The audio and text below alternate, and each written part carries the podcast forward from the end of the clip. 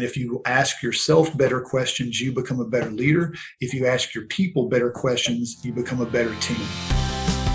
You're listening to the Build a Vibrant Culture podcast with professional speaker, coach, and consultant Nicole Greer.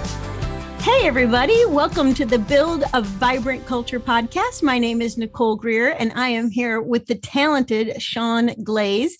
He is an expert author and speaker who helps leaders create more positive, and don't miss this, profitable team cultures. As a successful coach and educator for over 20 years, Sean gained valuable insights into how to develop winning teams and founded Great Results Team Building to share those lessons with smart team leaders. So if you think you're smart, stay right where you are. You're in the right place. Sean, I'm so glad that you are with us on the Build a Vibrant Culture podcast. I am thrilled to be here, Nicole. Really look forward to sharing some helpful nuggets with your audience. That's fantastic. Well, tell us all about you. First of all, um, if you go to his website, and you do need to go to his website, let me repeat it for you. Uh, if you will jump over to greatresultsteambuilding.net, uh, you'll find Sean. And don't miss this, he's got like all sorts of things you can download and books for sale and all sorts of goodies. So you don't want to miss that. All right. So tell us, how did you get started uh, in this crazy business of helping people build teams? Well, I started off as a guy that today I would love to be able to serve because when I started as a high school basketball coach, Nicole, I was 100% full of enthusiasm and expectation and really believed that I was going to take over my very first program after having been an assistant coach for a number of years and haven't had some success because I had some pretty good athletes. When I took over the very first head coaching job I had, I really went in with those high expectations and thinking that I was going to be able to turn things around because I had the great X's and O's and I was going to out strategize everybody. And I was young and full of all kinds of enthusiasm. And at the end of our very first season, we had lost 21 of 26 games, and I was devastated. And we're in the locker room, and I had done everything that I'd known to do in terms of individual skills and personal, individual kind of you know player development and all the X's and O's. And it wasn't strategy that uh, that was going to make us the successful program that I'd anticipated. It was actually in the locker room after our very last loss of that season that my assistant coach standing beside me said something that changed my life. He's like, Coach, this is as the players are going out individually with their heads down after that last loss of the season. You know, if we're going to have a better program, we got to build better relationships. And that honestly, Nicole, was the beginning of my journey to go from focusing 100% on strategy and the X's and O's that so many leaders invest themselves in and beginning to have some appreciation and understanding and desire to learn more about what you talk about, which is culture. And, uh, and I think that culture, as I've learned over the last 15 years, is what allows your strategy to succeed. And without culture, any strategy is going to be sabotaged by that internal issue that you're going to experience if you don't address the culture. And so I've actually spent the last 13, 14, 15 years uh, first doing some team building stuff with athletic groups and corporate groups and nonprofit groups, and then doing some speaking with some of the books that I've written to share some of those lessons with leaders and help them be better than I was when I was struggling as that strategic leader only. Mm, that's fantastic. All right. So don't miss this, everybody. He said it's not the X's and O's, it is the relationships. So we're going to talk about relationships. That's fantastic. But uh, I have a little habit, Sean. I like to collect uh, definitions of leadership. Would you give us your definition of leadership? We'll just add it to our collection. I believe for decades now that leadership is influence, and you can certainly lead negatively just like you can lead positively. But ultimately, if we're at the higher end of leadership, our job is to serve and develop the people around us to have a positive impact.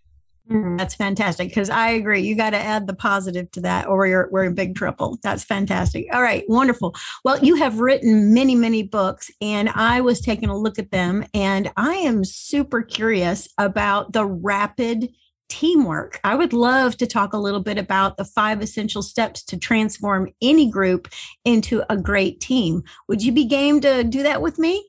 I would be very happy to, and that's something that again, as a coach I wish somebody had shared with me earlier and, and, and probably more accurately. Uh, I wish I was more open to the information that I was then later on willing to uh, to seek out and to apply. And I think that sometimes as leaders, we get caught up in what we know. And I think that confidence is thinking you can help, and arrogance is thinking you don't need help. And as a young leader, when I was so full of energy and enthusiasm and expectations, I was also probably very ignorantly arrogant. And, uh, and so my attempt when I wrote Rapid Teamwork was to share an entertaining parable, but more importantly, in the midst of that story, to be able to share what are those five things that any leader can use to bring individuals together and create a far more positive and profitable team culture that would allow their strategy to succeed and that's basically the five things. And I use that kind of cheesy acronym of you know a great team. So great's the acronym that I use. Everything starts with goals and purpose. What is your why? Then comes relationships, which I had obviously neglected as a young leader. Uh, and I think a lot of leaders need to focus far more on that connection of relationships. And then after goals and relationships are established, then it's really about setting expectations. What are those team standards going to be? And what are your commitments going to be? Establishing accountability conversations and having that feedback conversation and keeping touch with your people and then finally thanking them and making sure they feel appreciated for their contributions to the team's progress yeah, that's fantastic. Oh, great. So he went through this pretty quickly, folks. So I'm going to make sure you got it. It's uh, goals and purpose, relationships, expectations, making sure those are in place, uh, accountability conversations and feedback, and thanking people for the hard work that they're doing. Yeah. So if you had all of this solidly in place, you would have uh, big change in a quick hurry, right? It'd be rapid change for sure.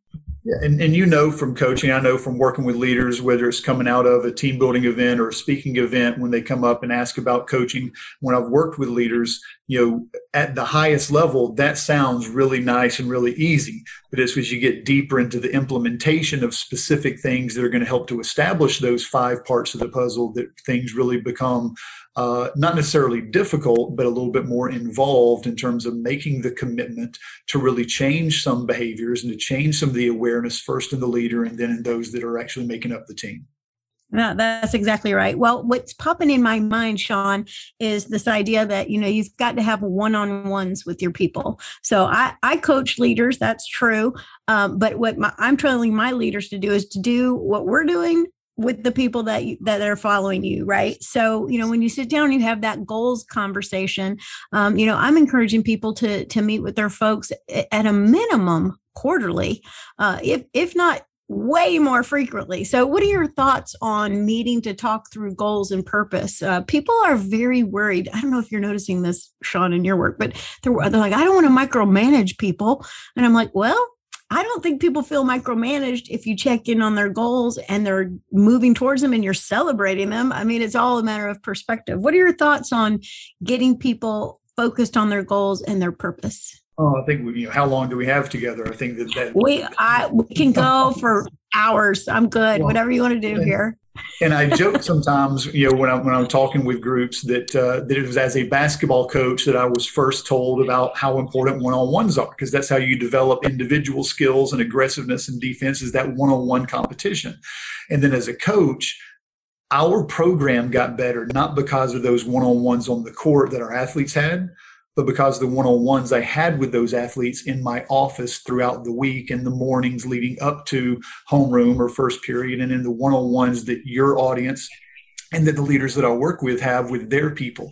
And I think, you know, weekly would be ideal and wonderful. Definitely bi-weekly. I think that monthly is, is like you say, you know, quarterly, I think you end up losing connection. When people feel disconnected, then you get that, uh, that sense of, lack of engagement that I know Gallup for the last many years has, has been documenting with so many of their surveys. And I think that if we want to be a really effective leader, our job is to make sure that we do help our people to clarify not just what are their KPIs or their individual goals, but how does that connect to something larger than themselves? My job, if I'm going to be a winning teammate, is to be a small contributing part to something larger and more significant than myself.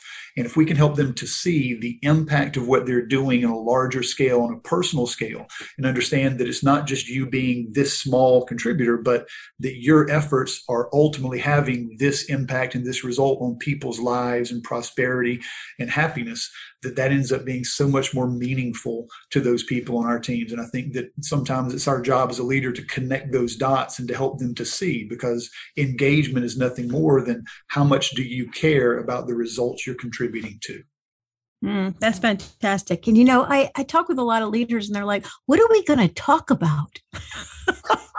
and I'm like, well, uh, you know, what are we trying to accomplish here as the big, big goal? And then, you know, make making sure there's clarity between, you know, what quote unquote position that person is in and and they understand how their position leads to that thing that's bigger than themselves. I think i think that's the huge thing. And and also you know i had i have a boy um, he's 27 now but i remember i mean he was in sports his whole life coming up.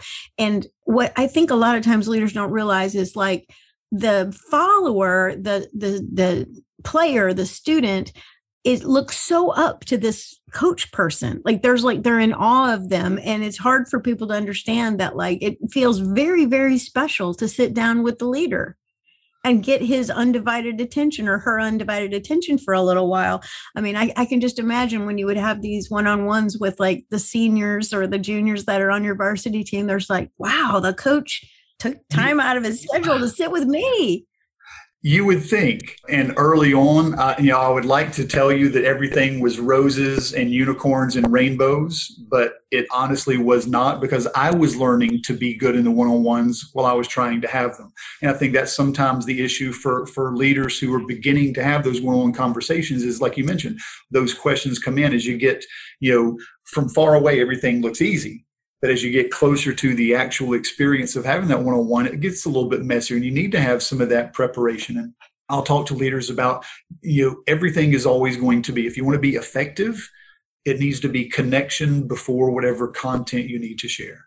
Uh, and that was where, even as a, a older coach, uh, I feel like I wasn't the person I needed to be because I was probably far more focused upon clarity of role and what we need to do and how you can help the team and what you need to improve on.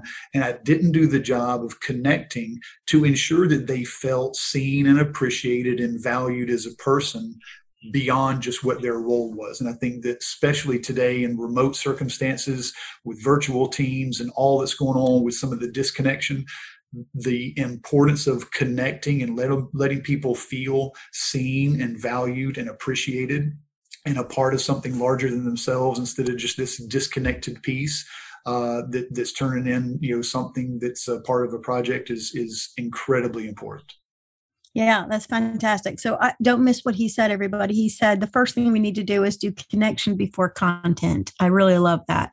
Uh, so finding some rapport, uh, asking a, a, personal question, and that seems appropriate, and and then getting into um, you know clarity about their position and proving and where they can improve. All right. So I love that. Okay. So sitting down with them, finding out their goals and their purpose, and then building relationships. So so how does a great leader get the team members to have great relationships what are some strategies or some tactics for us to build the team and get them get them in relationships well, I, think that first is connecting and knowing who it is that's on your team and what are their strengths and personalities and backgrounds and challenges and goals and desires. And, and that's a huge part of not just you as a leader, but the people on the team having understanding of, you know, what are John's strengths or what are Susie's strengths and, you know, what are they bringing and what is that diverse, unique talent and contribution that makes us stronger because they're here.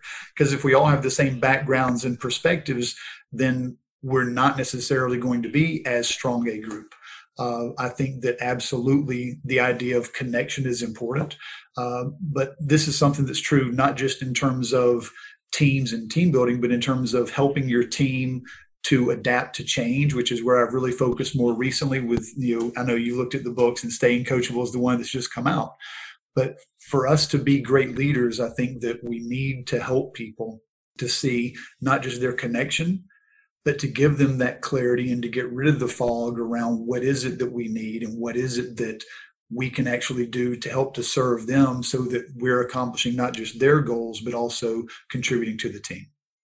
Yeah, fantastic. All right. So you talked about strengths and personalities. And the first place my mind went was to the various sundry assessments that are in my toolbox. I'm wondering if you have a uh, strengths or personality assessment that you're a fan of that you've used and uh, you think works really, really well. Yeah, and I think that whether it's you know the there are so many that are out there. I've used DISC in the past, and, and even in in team building situations for a half day or a full day working with a group.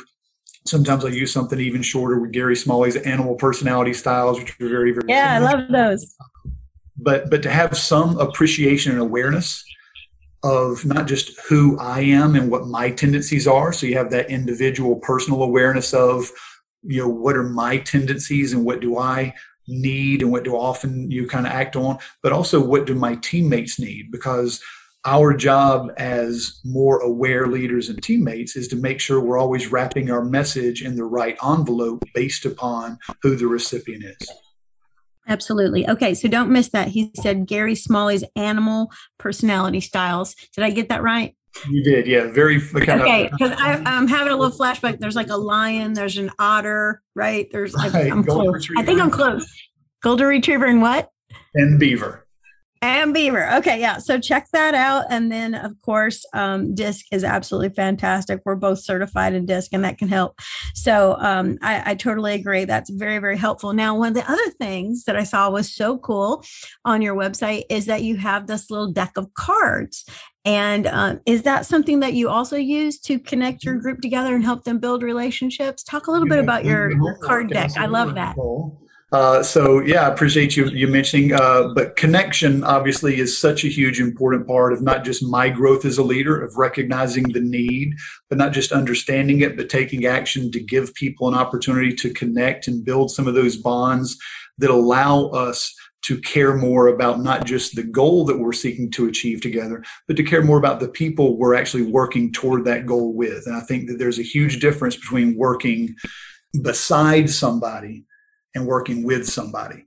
Uh, and so, yeah, that idea of giving people opportunities to share information, and this is something that I share. You mentioned, you know, that there is a, a team toolbox on my website that leaders can, you know, kind of you know, enter an email in and get access to, you know, 50 or 60 different downloadable uh, tools. And one of those is a list of questions they can ask in those one-on-one meetings that they're having that give them a, a, set of questions they can ask and even something that they could keep in an employee file so they can go back and look at and stay familiar with some of those personality traits and, and the family and the background and the desires.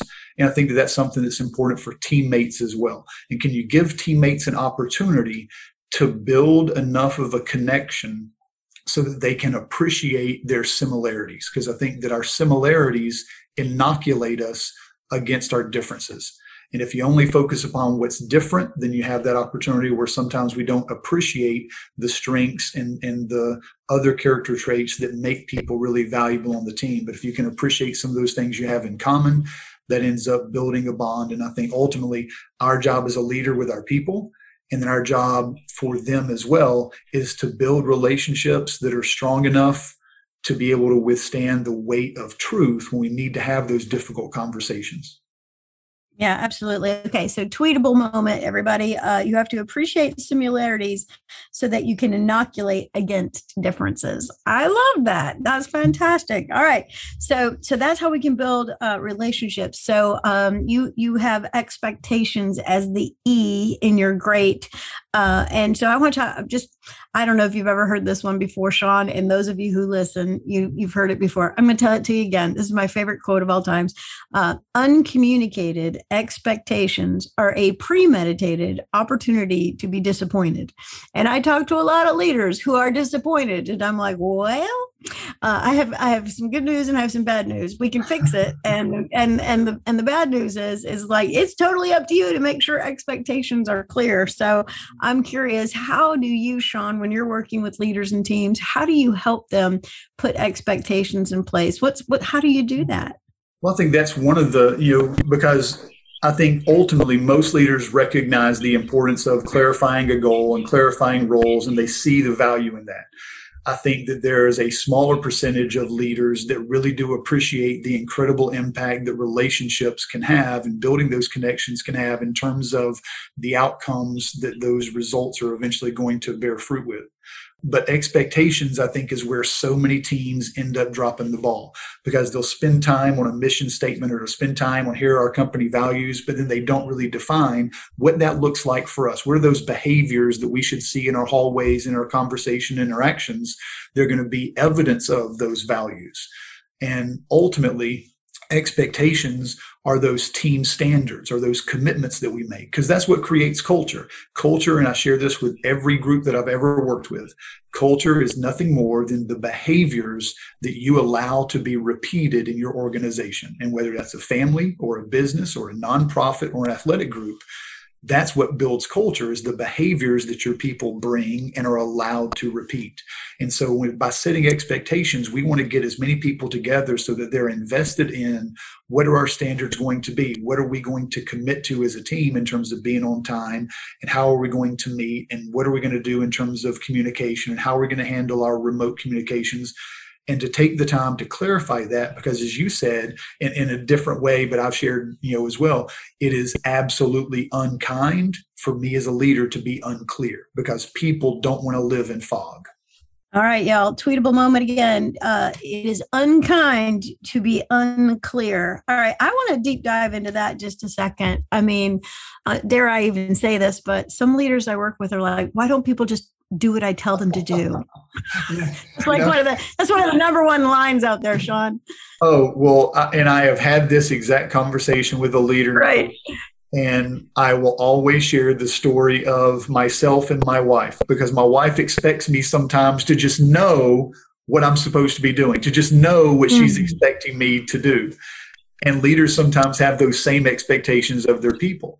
And I think that the number one thing, you know, listen, even if I don't agree with you as a teammate, if you give me a very clear playing field and I understand the rules, I'm going to be able to work around that playing board and be successful. But if I don't know what the rules are, if the rules are changing from day to day or week to week, or if there's some lack of understanding, then I'm going to A, not feel safe and I'm not going to take the same risk and I'm not going to be as invested if I don't understand what those rules are and how we are supposed to interact and what is safe for us as a team. And, and, that idea of psychological safety is something you know that is so unbelievably important for teams. And if they're not asking questions, if they're not admitting that, hey, I need some help, or hey, I made a mistake, or hey, I disagree, then I think that you as a leader need to look at how clear are you about those commitments and protecting people in the midst of those standards to make sure there's opportunities for people to share those thoughts.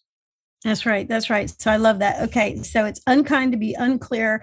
You got to create um, a feeling of safety, uh, psychological safety, so people can do well. And I think the unkind piece is too is like, you know, I, I think oftentimes, Sean, people don't, leaders don't understand. Listen, people are following you.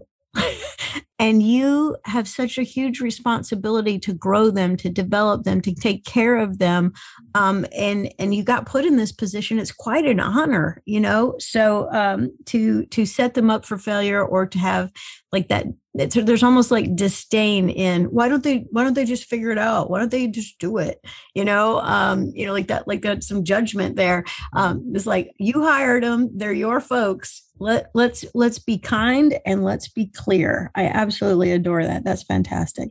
All right. So um, the next thing that you talk about is accountability and feedback. Now my listeners have he- heard me talk about accountability and feedback till the cows come home but that cows have not come home. So uh, we we got to talk about it some more because this accountability thing is huge. Like we've got a couple you know handfuls of leaders that that just I'll just do it myself you know? And and then we've got the leaders that we think everybody should be mind readers like you just talked about um, so they don't do it for that reason uh, they have disgust and disdain uh, but really holding people accountable is is really i think the number one leadership skill of all time. That's where i'm that's where i'm at as of today. And I, have I've shared in the past, I think that awareness is one of the, the main leadership traits And I've added mm, to that it. in recent years. It's not just awareness is the most important thing you can have as a leader, but there's also a need for empathy and optimism.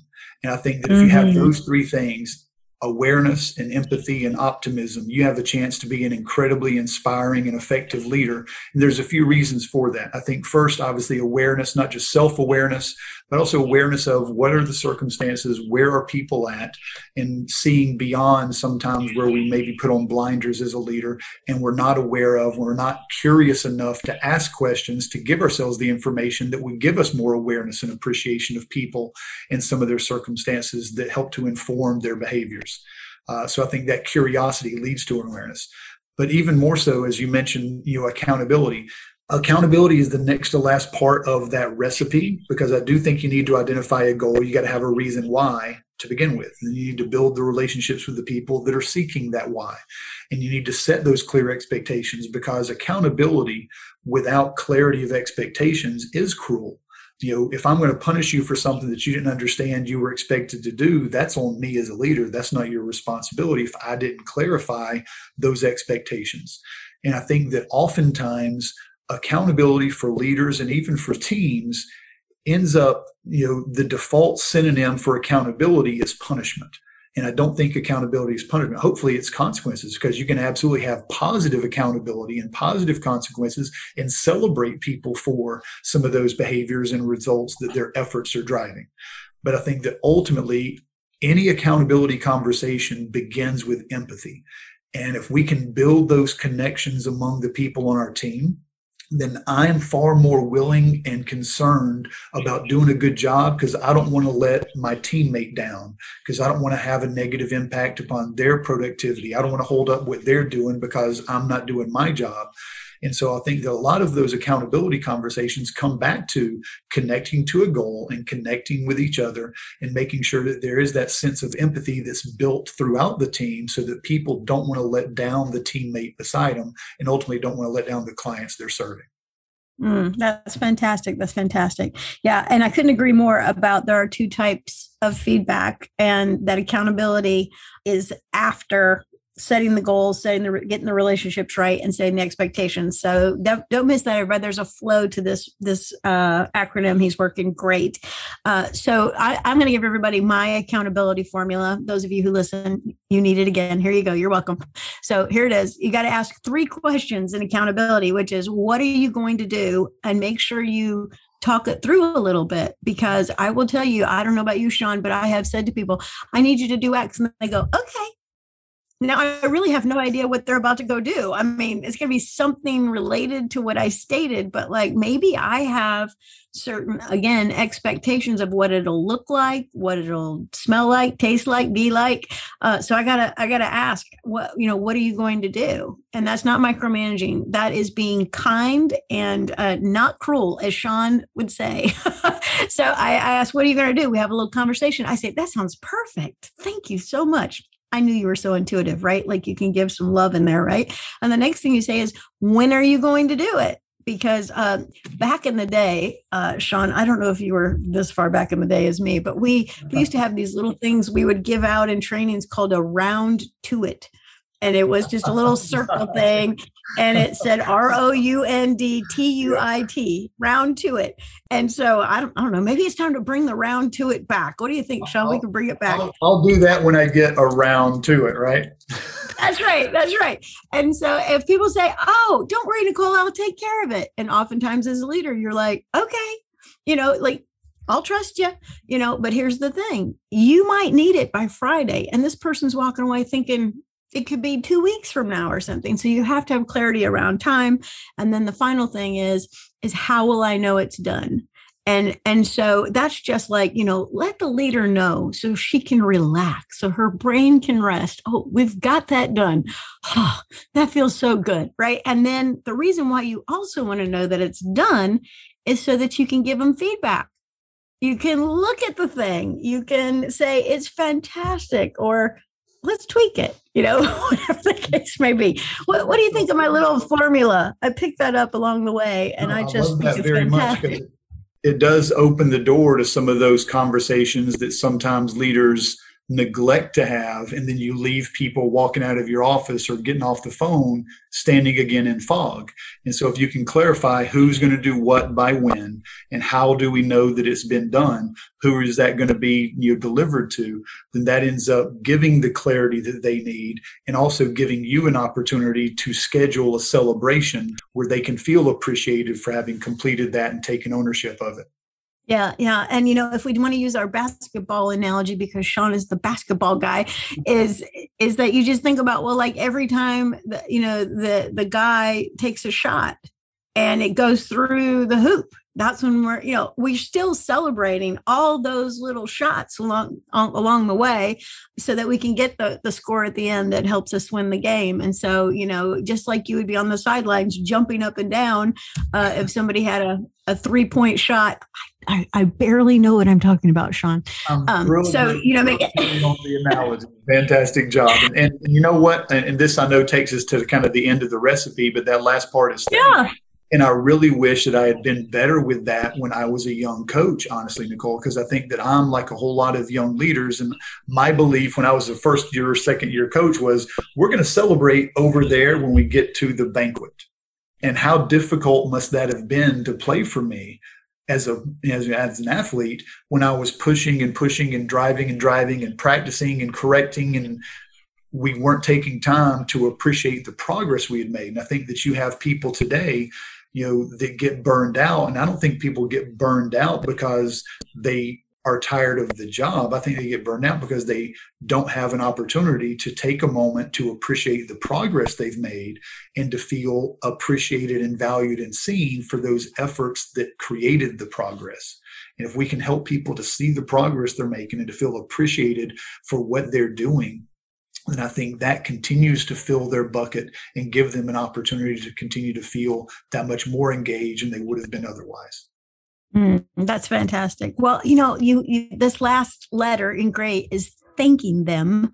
So I I want to know what you think the the strategies are for thanking people. I mean, we all know how to say thank you. First of all, that's simple. That's easy. You should use it. Your grandmother, your mother, your mama, whoever would be very pleased with you. You said thank you. Um, but but what what are some ways that leaders can be creative or or you've encouraged people? And then I got a story to tell. So I want to hear your side first. Well, looking forward to your story now that you mention it. But one of the things that I'll yeah. share in a lot of my talks is the importance of specific things and impact. And you know, as a, as a coach, I would oftentimes catch myself saying "good job." Somebody come off the court, I'd say, good job.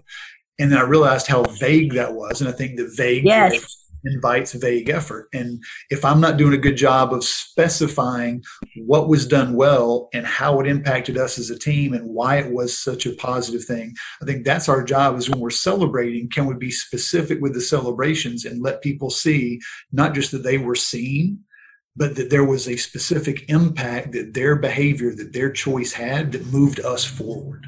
And I think that, you know, in every meeting that you have with your group, whether it's in person or remote, what are you doing to connect just for five or 10 minutes? What are you doing to celebrate somebody just for four or five minutes to point out those things that you want to see repeated? I think that's one of the most important things a leader can do is to not just establish the goal, but to make sure that you're thanking people along the way and don't wait until the banquet. Yeah, yeah. So I, you know, I, will tell you my story, and I love what you've shared. Um, you know, just getting get up with people. That's how we talk in Concord, North Carolina. Um, so uh, my, I was recently working with uh, two senior leaders, and I was talking about how they really needed to touch the front line, and they needed to let people know. But it needs to be something that is again, don't miss this, everybody. Exactly what Sean is talking about in his book about setting goals. When somebody you know, makes a next right step and has a small win towards the goal that we're after, pointing it out will build this thing called momentum. Everybody write this down. Uh, John Maxwell, Momentum, YouTube. Go watch it. Go watch the video about momentum with John Maxwell. I'm sure Sean is a John fan just like me. And uh, so anyway, so so I said, you know, uh, you need to get some little notes And when you sit down and look at the reports on Monday or Friday or whatever day is your report day, I want you to find somebody who's moving the needle. And I want you to point it out and I want you to point it back to business acumen. And I want you to be very specific about how it's helping the organization. I want you to teach people this is a business instead of wishing that people understood it was a business. so they're like, okay, Nicole, that, we'll do it. I'm like, okay, well, do you have any notes? And, you know, like, you know, do you have any little notes with the logo on the company logo? And they're like, ah, you know, I don't think so. And I'm like, okay, uh, we're going to get some. I'll, I'll, take care of it. Right. So uh, I marched down to the marketing director's office. He's like, yeah, but we've got those. I'm like, can I have those, please? So we get on it. We got on, we got on the ladder in the supply room in the back corner, and there's boxes of these notes, thank you notes. I started distributing them all over the organization. I'm like, everybody's going to write notes. Everybody ready? Okay. So I think that, you know, a handwritten note and taking the time to do that, you know, I don't know about you, but when I was coming up, if anybody gave me anything that was physical, like I would take it and it. You hold it. on to it. You want to feel seen. And, and, and for that, that sense of feeling valued and feeling seen and feeling appreciated uh, is so powerful for people who sometimes work in the shadows and don't feel like what they're doing is being noticed. And, and to be able to take that moment and to give them something tangible and specific so they really feel like somebody's had an eye on them and somebody's appreciated those efforts makes such a huge difference. And i love the idea of you sharing with a leader to make sure that you give that specific handwritten note, not a text, not just saying something in the hallway, but take a little bit of extra time, make that little bit of special effort because it really does have an impact. Mm, that's fantastic. Yep. So you and I are on the same page. All right. So let's see. Uh, we've gotten through all the five parts of your great acronym in rapid teamwork, but I just want to make sure that everybody understands that Sean also has a book called Staying Coachable. He also has a book called The 10 Commandments of Winning Teams and the unexpected leader. And then, in addition to that, he's got a toolbox with all sorts of goodies uh, that you can uh, take a look at. So, Sean, it, we're at the top of the hour, and I just wanted to check in with you and and and say, you know, what are the things that you are seeing that leaders are really struggling with, and and what advice would you have for them? It's it's kind of challenging times. We've got one foot in COVID. I hope we have one foot, one giant step out of COVID. Uh, you know, we're going in into the um, the winter months. Uh, so, so what are you seeing that le- leaders are struggling with, and and what what what's your suggestions moving forward? That is such an important question for for us to recognize that there's always going to be a challenge, and it may shift, and there may be different challenges. And I love being able to share you know that idea of how do you build culture through the rapid teamwork framework. But the reason I came out and wrote Staying Coachable just over the last six months was yeah. specifically because there's been such unbelievable change and people struggle with change not because change is bad because if i were to give you a raise you'd love change right we don't necessarily dislike change but we dislike being pushed because oftentimes that leads to resistance and pushback for things that we're not necessarily comfortable doing. And so I was trying to to think back to when I was a coach, and then recently, obviously, more uh, working with leaders what is it that caused that pushback and that resistance? And I think that as a coach for way too many years, I would give commands. You need to, you need to, you should, etc. And whether it was a player changing his shot or a player doing something differently in terms of you know how they're handling the ball or what they're doing with passing one handed instead of using it there's all kinds of things you can work on in terms of individual improvement. And that's what you're doing in your one-on-ones. You're having conversations to help somebody to improve.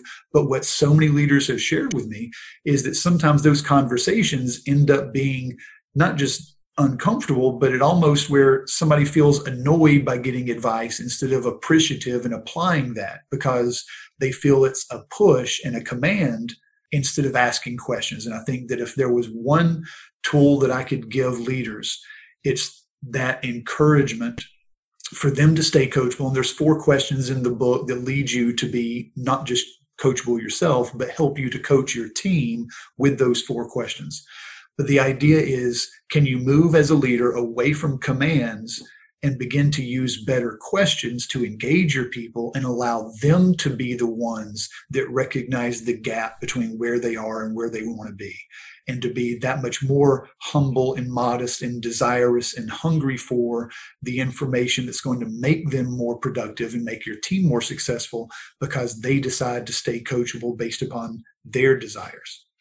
Mm, that's fantastic. Well, could you just give us a little peek? Give us one of the questions that's in the book that we should be asking. Yeah, well, well, there are four, and again, it, it, it's more of a, a like you will have with rapid teamwork. It is a parable, and you've got a father and a son. The son dealing with frustration as an athlete, the father dealing with frustration as a salesperson with a new online kind of system platform that he's not comfortable with, and, and I think that you see that in so many different industries with people being pushed into this new application or this new type of thing that we've adopted that we're going to need to learn and we're going to actually and there's always a little bit of friction.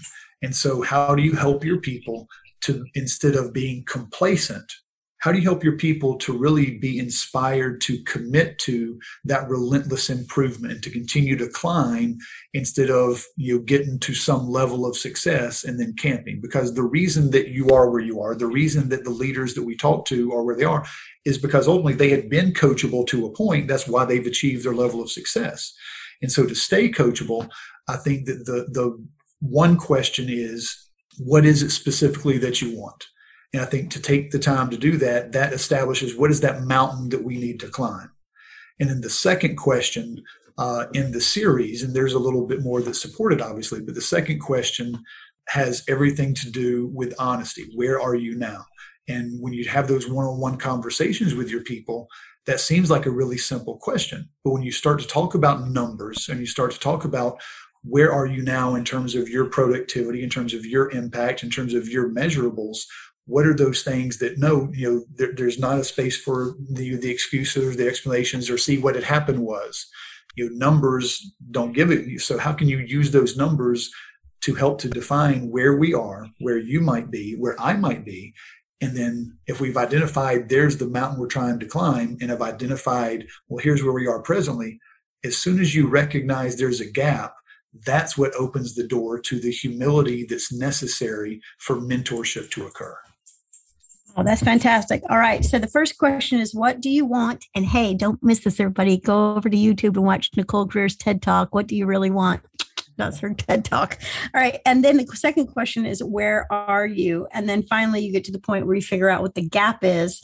And then we get real about how we're going to fill the gap, get where we want to go. I love it. All right. So everybody take a peek over at Sean's website. Well, I've got one last question for you. Let's uh, imagine, I know there's one out there, uh, a listener that would love, you know, like one more nugget of genius from Sean Glaze. What nugget would you give them? And look, he has a puppy in the background, everybody. I see his little puppy. yeah, I think, I think uh, Franklin's woken up from his nap, so he's uh, he's ready for his walk again. All right, that's fantastic. He said, you, "Well, we were asking, where are you?" And he's like, "I'm right here. I'm ready to go for my walk." All right. So, what what little nugget would you give to a special listener who's listening in right now, and they're like, "Give me one more. Give me one more, Sean." What do you, would you give them? Yeah, well, I, I, just think that the importance of one-on-one conversations and building connections with your people is the key to any impact you're going to have as a leader.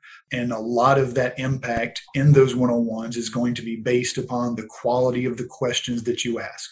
And if you ask yourself better questions, you become a better leader. If you ask your people better questions, you become a better team.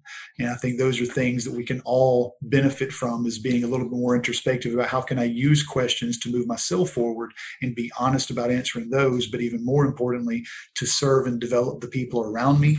How can I ask them questions that are going to impact them as well? Absolutely. And that got a, a, ring of the bell. I love it. Okay, that's fantastic.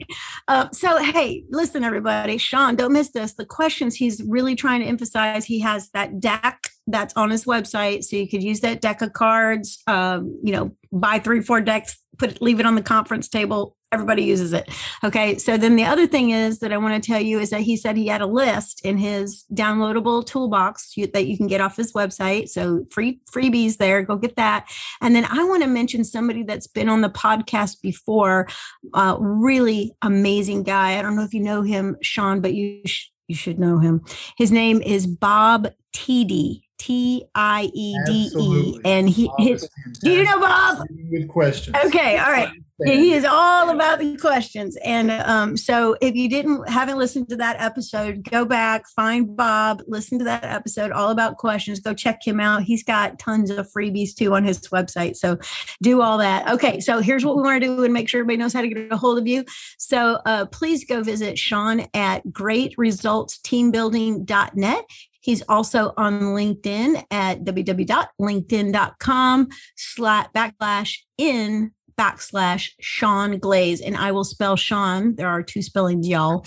Uh, S E A N G L A Z E. All right. So um, that is where he's at. Um, I am so grateful that you have spent uh, a good portion of your uh, day with me here, Sean, d- downloading all these goodies for our listeners. I'm very grateful. No, really enjoyed the conversation with you, Nicole. Appreciate you putting all the links and stuff for your audience in the uh, in the show notes if you can. If I can, we will do it. This is a resource. I would be thrilled to. And again, thank you so much for allowing me to share. Really enjoyed the time with you today. Okay, fantastic. All right, it's time for us to go walk the dogs. We got to go. bye bye. Ready to build your vibrant culture? Bring Nicole Greer to speak to your leadership team, conference, or organization to help them with her strategies, systems, and smarts to increase clarity, accountability, energy, and results. Your organization will get lit from within. Email Nicole at NicoleGreer.com. And be sure to check out Nicole's TEDx Talk at NicoleGreer.com.